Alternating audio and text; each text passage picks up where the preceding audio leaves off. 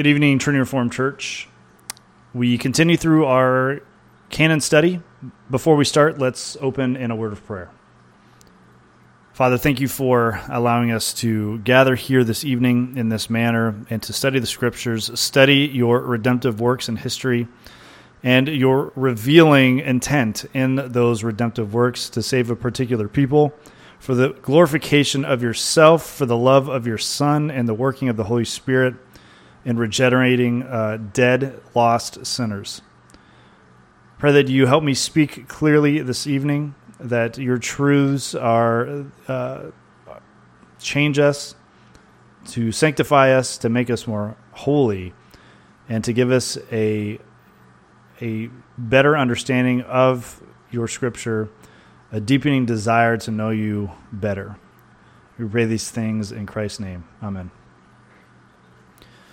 Okay, so last week we went briefly, when I say briefly, it was 50 minutes, but we looked at covenant theology, kind of an overview. And I mentioned that it would be foundational to really what we talk about today. Now, I'm hoping this will be quicker than last week uh, because the covenantal foundations have already been laid. So a lot of this, a lot of what I'm going to talk about in regards to the New Testament canon is an understanding of covenant theology of how God works covenantally with His people, how he re- how He enters relationship covenantally to His people, uh, and and uh, we're going to have two objectives tonight. The first one is going to be uh, con- uh, finishing the discussion we had last week and showing similarities in the ancient, well, ancient, uh, the Old Testament covenant treaties uh, between God and his people and the New Testament covenant treaties. We're going to see that they parallel one another, and uh, and that's going to finish our our argument regarding covenant uh, pre- giving precedent for for canon. And the second objective is going to is going to look at the Jews anticipating uh, New Covenant scripture, right? So, uh, did the Jews see the Old Testament as a completed work that would not be added to? And this goes back into actually the definition of canon. So, there's, if we look at the extrinsic or the um, the exclusive definition of canon, uh, the, the exclusive definition would say that canon is only true once an authoritative body uh, says that it cannot be added to at all, right?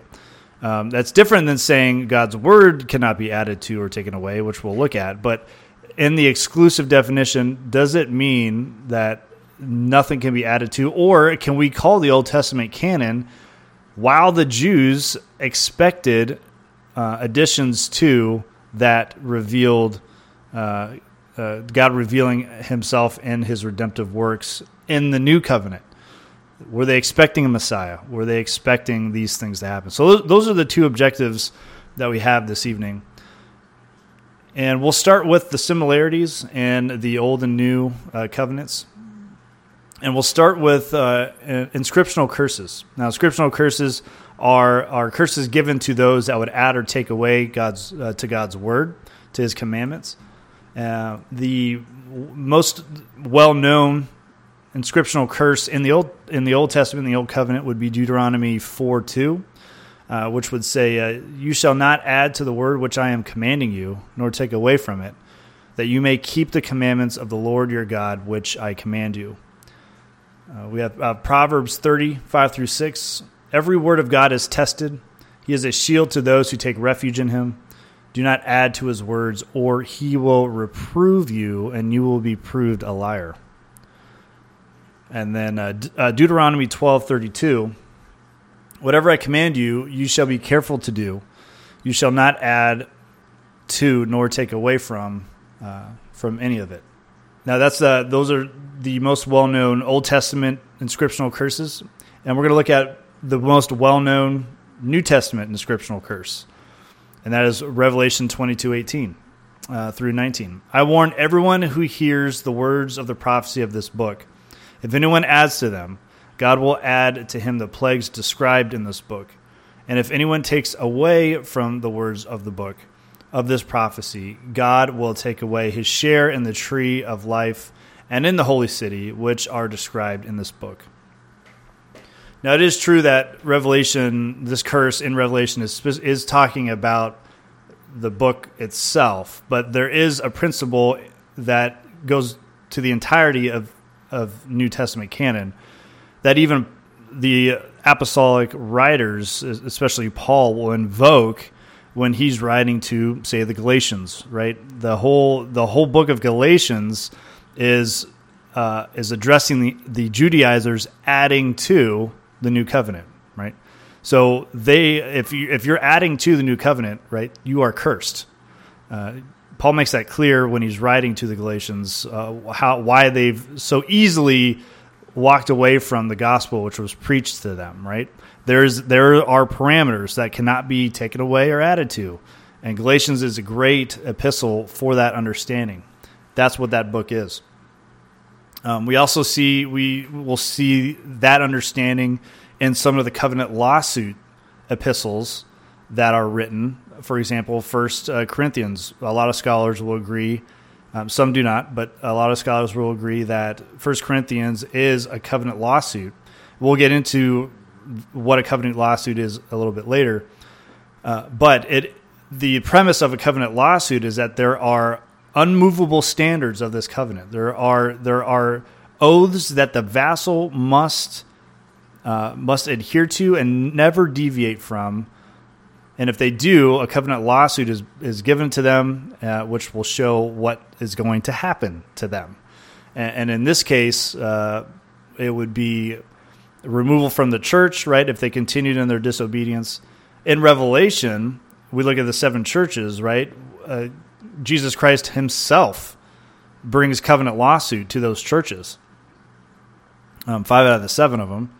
And he uh, he explains what will happen to those churches if they continue in their sin. Right, they they'll their candles will be removed from the lampstand. So, so the inscriptional curse is is obviously found in the old covenant and it's paralleled in the new because this is how God works. This is a consistent revealing of God covenantally with his people. The second similarity we'll look at is the is the the reading the public reading of God's covenant. I went into pretty decent detail last week regarding public reading of God's covenant. If you missed last week, uh, I highly recommend that you watch it. It'll give you a, a better understanding of what we're talking about. so I won't go too much into the public reading, but I just want to show that, uh, again, in the New Testament, the writers of these epistles, uh, the apostles, uh, Paul especially, expected these letters to be read aloud to the congregation. We see that in Second Corinthians. Uh, like we'll see it in Revelation, right? The beginning, uh, the the covenant lawsuit given to the churches that was expected uh, to be read aloud uh, to them. some scholars even argue that Matthew and Mark are liturgical, are written in almost a liturgical way, where they would have a structure where they're read throughout the year, uh, as a as a almost covenantally, like they would have read the covenant, right? That uh, Matthew and Mark again, these are historical prologues. If if you're if you're comparing New Covenant with with um, Old Covenant structure with the suzerain vassal treaty structure Remember, you have the preamble, you have the historical prologue, you have the sanctions, the blessing and cursings, and then the covenant meal. If you're looking at Matthew and Mark as historical prologue, that is read in the Old Testament when we look at Exodus. When the law when the law is being read to the people, that prologue is always read. What God did for them, bring them out of Egypt. In the church, what are we reading in Matthew and Mark? We are proclaiming what the historical prologue, what God has done. Christ has become has entered his creation in the incarnation, and it it walks through his ministry, his perfectly fulfilling the law, his fulfillment of the covenant of works, and his death and resurrection and uh, and giving the covenant of grace or the covenant of inheritance to his people. So we see we see the similarities of public reading of the new covenant and the old covenant. And again, this public reading is because the new covenant is expected, and we're going to get to that in a second. But it's it's imperative that we understand that they're not they're not taking the ident- an identity from the old covenant of public reading and then attaching it to the new. No, this is intrinsic. This is intrinsic because there is an there's always been an expectation of the Messiah, of the one who will free Israel from their exile and not just their physical exile, uh, being being uh, oppressed by the uh, outside forces, right? Um, but the ultimate oppressor, which is sin, will be taken away, and we can actually have peace. We can actually be uh, have rest, right? So that is the similarities between between those two. So we have the public reading. Uh, thirdly, I mentioned this a little bit, but we see the parallels with historical narrative and historical prologue. Now, what's the difference between historical uh, prologue versus historical narrative? Well, if we if we go back to Exodus, the historical prologue would be what God did uh, with Israel, bringing them out of Egypt. The historical narrative would be what happens after the covenant mediator dies and what God's people do crossing the Jordan, going into the land of Canaan, taking uh, and taking that land, right? So we see the prologue with Exodus, historical narrative uh, after the Israel as after Israel crosses the Jordan. And in the New Testament, we have the same thing happening. We have historical prologue, which is the Gospels, what God has done. Uh, Jesus being the better than Moses, right? As we read in Hebrews, uh, he's the uh, Moses was the type, and Jesus is the fulfillment of that. He brings his people. He uh, there's a mass exodus out of the slavery of sin into uh, into uh, well in, into the slavery of, of Christ, or bringing his people out to worship God, right? and then we have the historical narrative, which we see in Acts, right? So almost paralleling God's people crossing the Jordan, right? Now they're united with Christ, and now now we see the historical narrative of the church being built, and what the church, uh, the early church, doing in in uh, in the land, right? Because now they uh, they're inheritors of what Christ is going to inherit, which is the resurrection and uh, and the world when Christ returns. So we see that parallel happening, uh, similar to old and new. And again, they're not borrowing this similarity from the old covenant. This is intrinsic in in Christianity. This is intrinsic in God fulfilling His covenant. And the last one I want to talk about, I, I mentioned this a little bit uh, in the first similarity, but the the covenant lawsuit. So we see everywhere in the Old Testament God bringing covenant lawsuits against his people. The vassal has disobeyed the suzerain, has gone against the covenant that they swore to do. They swore to do it on Mount Sinai. Uh, Mount Sinai. These things we will do. That's what they said, and they immediately throw that away. right? They immediately uh, break the covenant and a covenant lawsuit is brought against them immediately, right? And that God's going to wipe them out. And then, of course, Moses intercedes, uh, a type as well, uh, to what Christ will do. Um, but there is a covenant lawsuit. And will, will we see covenant lawsuits, for example, in our liturgy last week?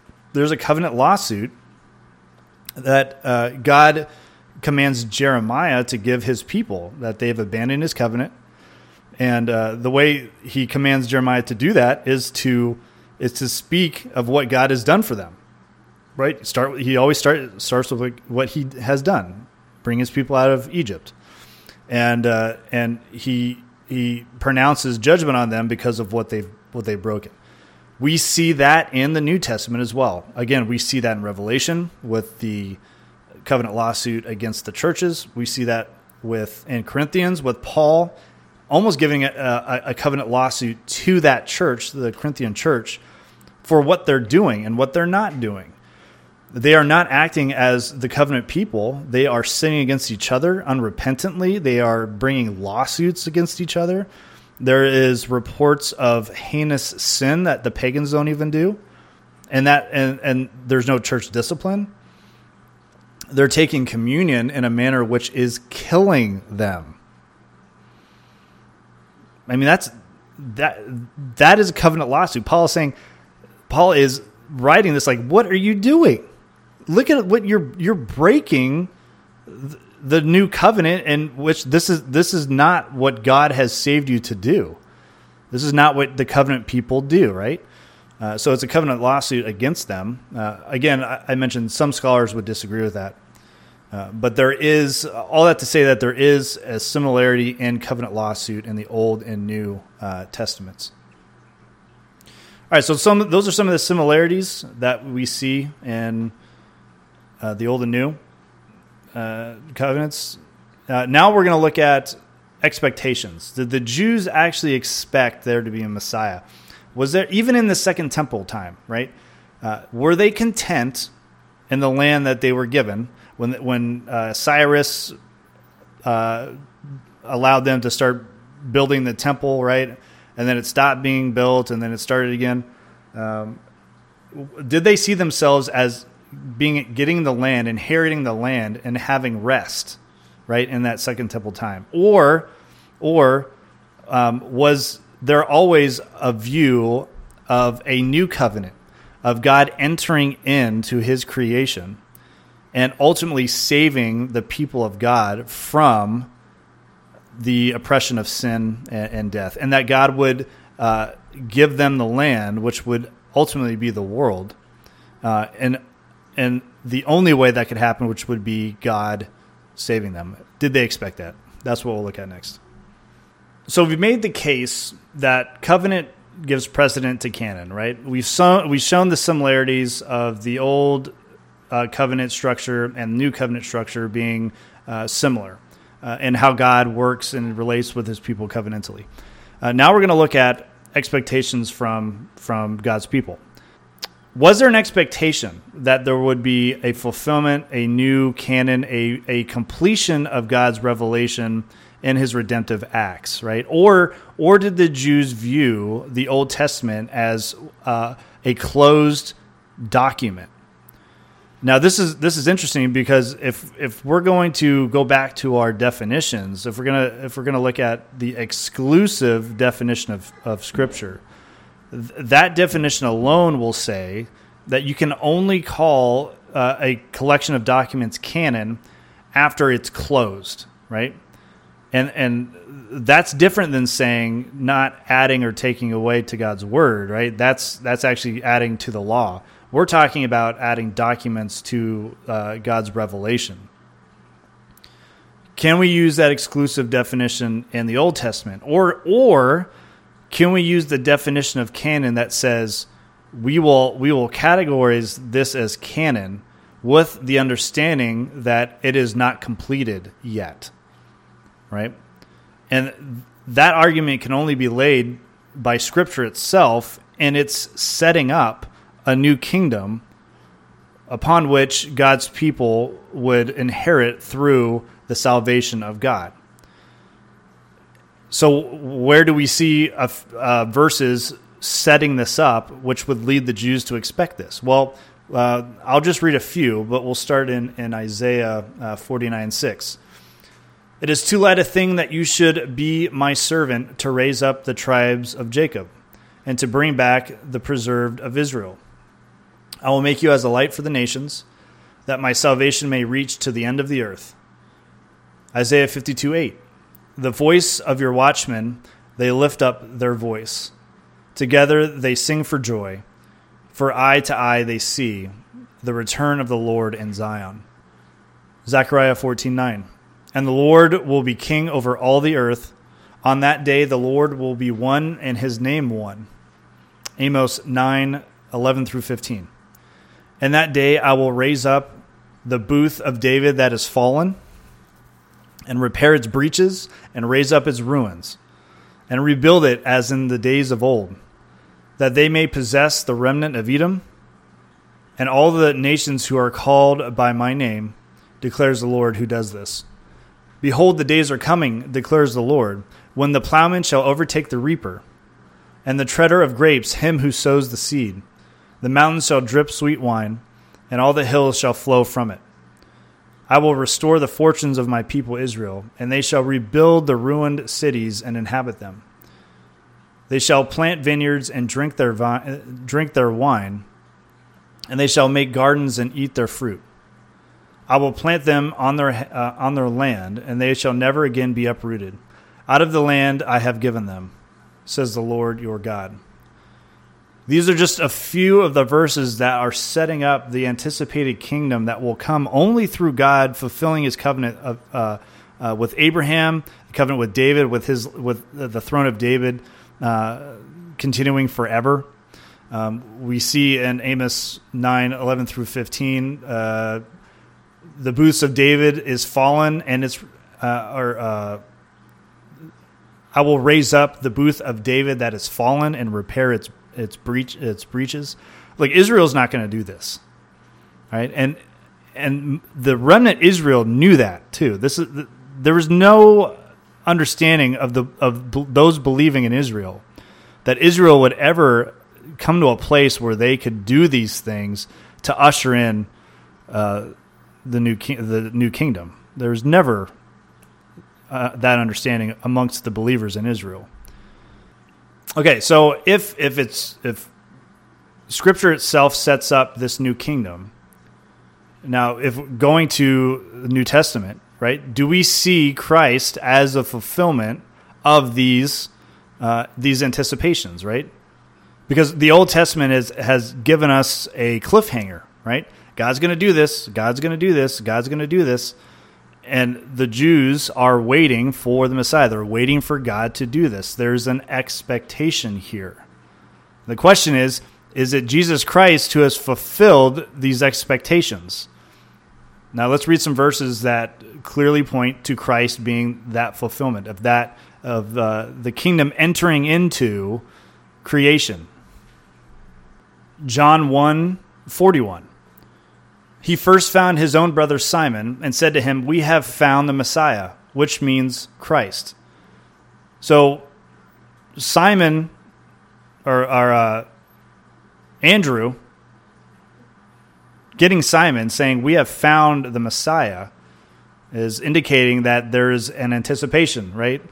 Christ doesn't have to explain who the Messiah is or design some some uh, context uh, out of thin air. This is this is something that is being anticipated by his people. John one uh, or John chapter four, uh, verse twenty five. The woman said to him, "I know that, I know that Messiah is coming. He who is called Christ. When he comes, he will tell us all things."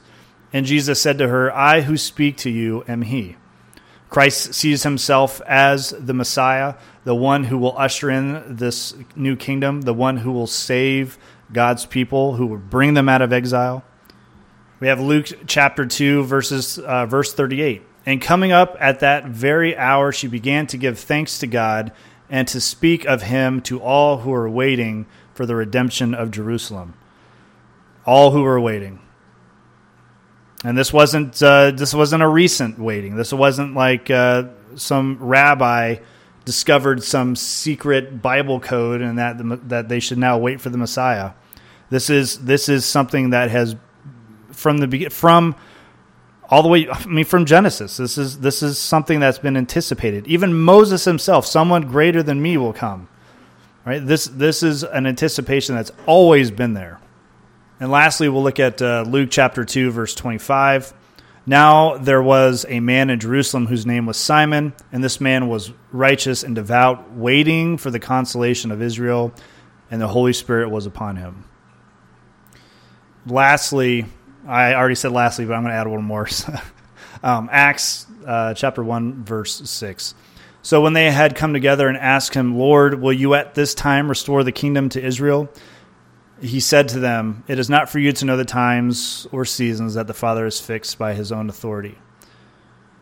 So there again, there is before Christ, during his ministry, and as Christ is about to be uh, about to ascend to the right hand of the Father, there's this anticipation of restoring the kingdom, right? So it's it's clear that there there there's an anticipation set up in the old covenant that the Jews are waiting for. It is it is not true. It is a misnomer to to think that the Old Testament canon in the Jews' mind was a closed was a closed canon, was a closed set of documents. Uh, oh, and we might get that idea because we we accurately see that in our New Testament uh, documents, right? We see that revelation of Jesus Christ as the final word, as the closed document.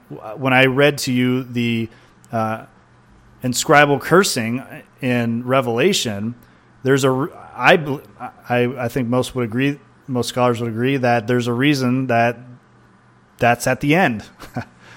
it's identifying the, the closure of canon, and it's identifying that that there now is no further revelation uh, needed. That Christ has done that work, and in fact, that's how the the the Jew of the Old Testament of the Second Temple would would see uh, would would view canon at that time. They would call it canon. What they had in their hands was canon. But there's there's certainly an expectation of, of the fulfillment of God's promises and the a closing of His revelation in in that. And uh, this is that is actually uh, consistent with how God works. Uh, period. Anyway, right? So when we look at God saving Israel, uh, bring them out of slavery from Egypt we see God working first. We see God redeeming first. And then we see an explanation of that work later. So, as the Jews were being uh, brought out of Egypt, they knew there was they knew that there was salvation happening, but the context of that was revealed to them later, and then of course uh, through the covenant that was written down uh, and, and, the uh, the context of God saving those people was was understood was given and understood. I mean, how much sense would it make for God to bring the Israelites out of Egypt and not explain to them why He did that? That would just be some weird event that happened a long time ago, and that everyone would forget. I mean, they forget even while that it, the context is given and written down they forget still. Uh, how much easier would it be forgotten if there was no context given to God's redeeming work? So this this is a, a pattern that God, how God works in His redeeming, and then His His uh, context and uh, His revelation and why He did it. And it's a, it, and actually that is consistent in the New Covenant. Jesus does His redemptive work on the cross right? It is then preached by the apostles and then it is written down. And the context is, is even expounded on in the epistles. I mean, how great is how? I mean, we all love Hebrews, and it gives such a rich context, a rich understanding of the types, right? That is the context of, of God's redemptive work. So, not only do we get to see the glorious work of Christ in the historical prologue, not only do we get to see the, the continuing of God's people and the historical narrative and Acts, but it's even expounded on uh, in, in so much detail in the epistles, right? So that's a that's a I bring that up because uh, Israel understood that. Israel in the Second Temple time understood that as well. They understood that uh, God redeems and then and then uh, gives context to it, and they're waiting for God to redeem still uh, his his uh, fulfillment of that. And this is why, and, and this is why in Christianity we would say that Christianity is eschatological. Now, when I say that term, most of you are thinking like, well, yeah, everyone loves talking about the end times, right? And what the eschaton. So, what's going to happen right before Christ returns, right? When when you hear that word eschatology, you think you probably go straight to Revelation but that's not how uh, the early church understood eschatology. When we say that we're in the end times, that means we we as the church have been given the revelation of the fulfillment of God's covenant. And what they saw it as was the final work of restoration having been done in Jesus Christ and the kingdom of God actually entering into creation. When, when, when Christ says the kingdom of God is near, when we hear that word near, we think, oh, well, it's, it's really close, but it's not here yet. It's just like uh, it's five minutes away, or it's 10 minutes away, or it's one hour away. What he meant was it's actually before you. The kingdom of God has entered into. There's a there is a picture of the of the new uh, the the new creation in Christ entering into creation now. So when when we see Christianity as eschatological, we see that as living in the time of fulfillment of of God's covenant with Israel. Now, that doesn't mean that we we are fully there yet, right? That's the already and not yet. Uh, already we are seated uh, with Christ in the high places, right? Um, but we don't. Uh, we are waiting for that consummation. We are waiting for Christ to return. But we still live in the eschatological, eschatological time where we live after that fulfillment of the covenant by by Jesus Christ living in now the covenant of inheritance. We read in Mark chapter 1, verse 15, for example, the kingdom of God is near. Um, uh, the kingdom of heaven is in your midst right now, and forgiveness of sins and full restoration is at hand. And then, lastly, do we see Jesus uh, himself seeing himself as uh, the fulfillment of that covenant? Luke 4 16 through 30. And he came to Nazareth, where uh, he had been brought up. And as was his custom, he went to the synagogue on the Sabbath day and he stood up and read. And the scroll of the prophet Isaiah was given to him. He unrolled the scroll and found a place where it was written The Spirit of the Lord is upon me, because he has anointed me to proclaim good news to the poor. He has sent me to proclaim liberty to the captives and recovering uh, of sight to the blind, to set at liberty those who are oppressed, to proclaim the year of the Lord's favor. And he rolled up the scroll and gave it back to the attendant and sat down. And the eyes of all in the synagogue were fixed on him. And he began to say to them, Today this scripture has been fulfilled in your hearing. And all, all spoke well of him and marveled at the gracious words that were coming from his mouth. And they said, is this not Joseph's son? And he said to them, Doubtless you will quote to me this proverb Physician, heal yourself. What we have heard you did at Capernaum, do here in your hometown as well.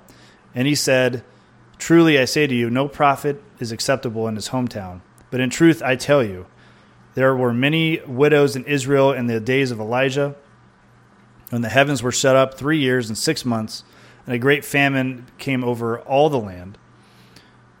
And Elijah was sent to none of them, but only to uh, Zarephath in the land of, of Sidon, to a woman who was a widow.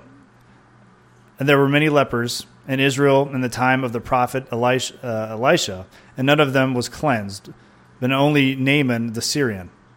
When they heard these things, all the synagogue uh, all in the synagogue were filled with wrath. And they rose up and drove him out of the town and brought him to the brow of the hill on which their town was built, so that they could throw him down the cliff. But passing through their midst, he went away. So, in the in the conclusion and fulfillment of God's covenant, um, it is it is absolutely right to think that the the New Testament, or as uh, scholars would would point the, the new corpus.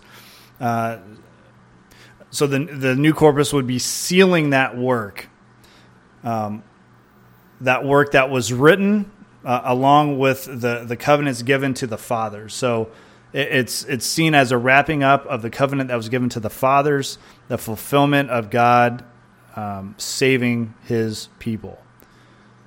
All right, so I think we've clearly laid out the argument now that uh, one, the Jews anticipated uh, God entering uh, into His creation, entering in, and bringing in the new kingdom.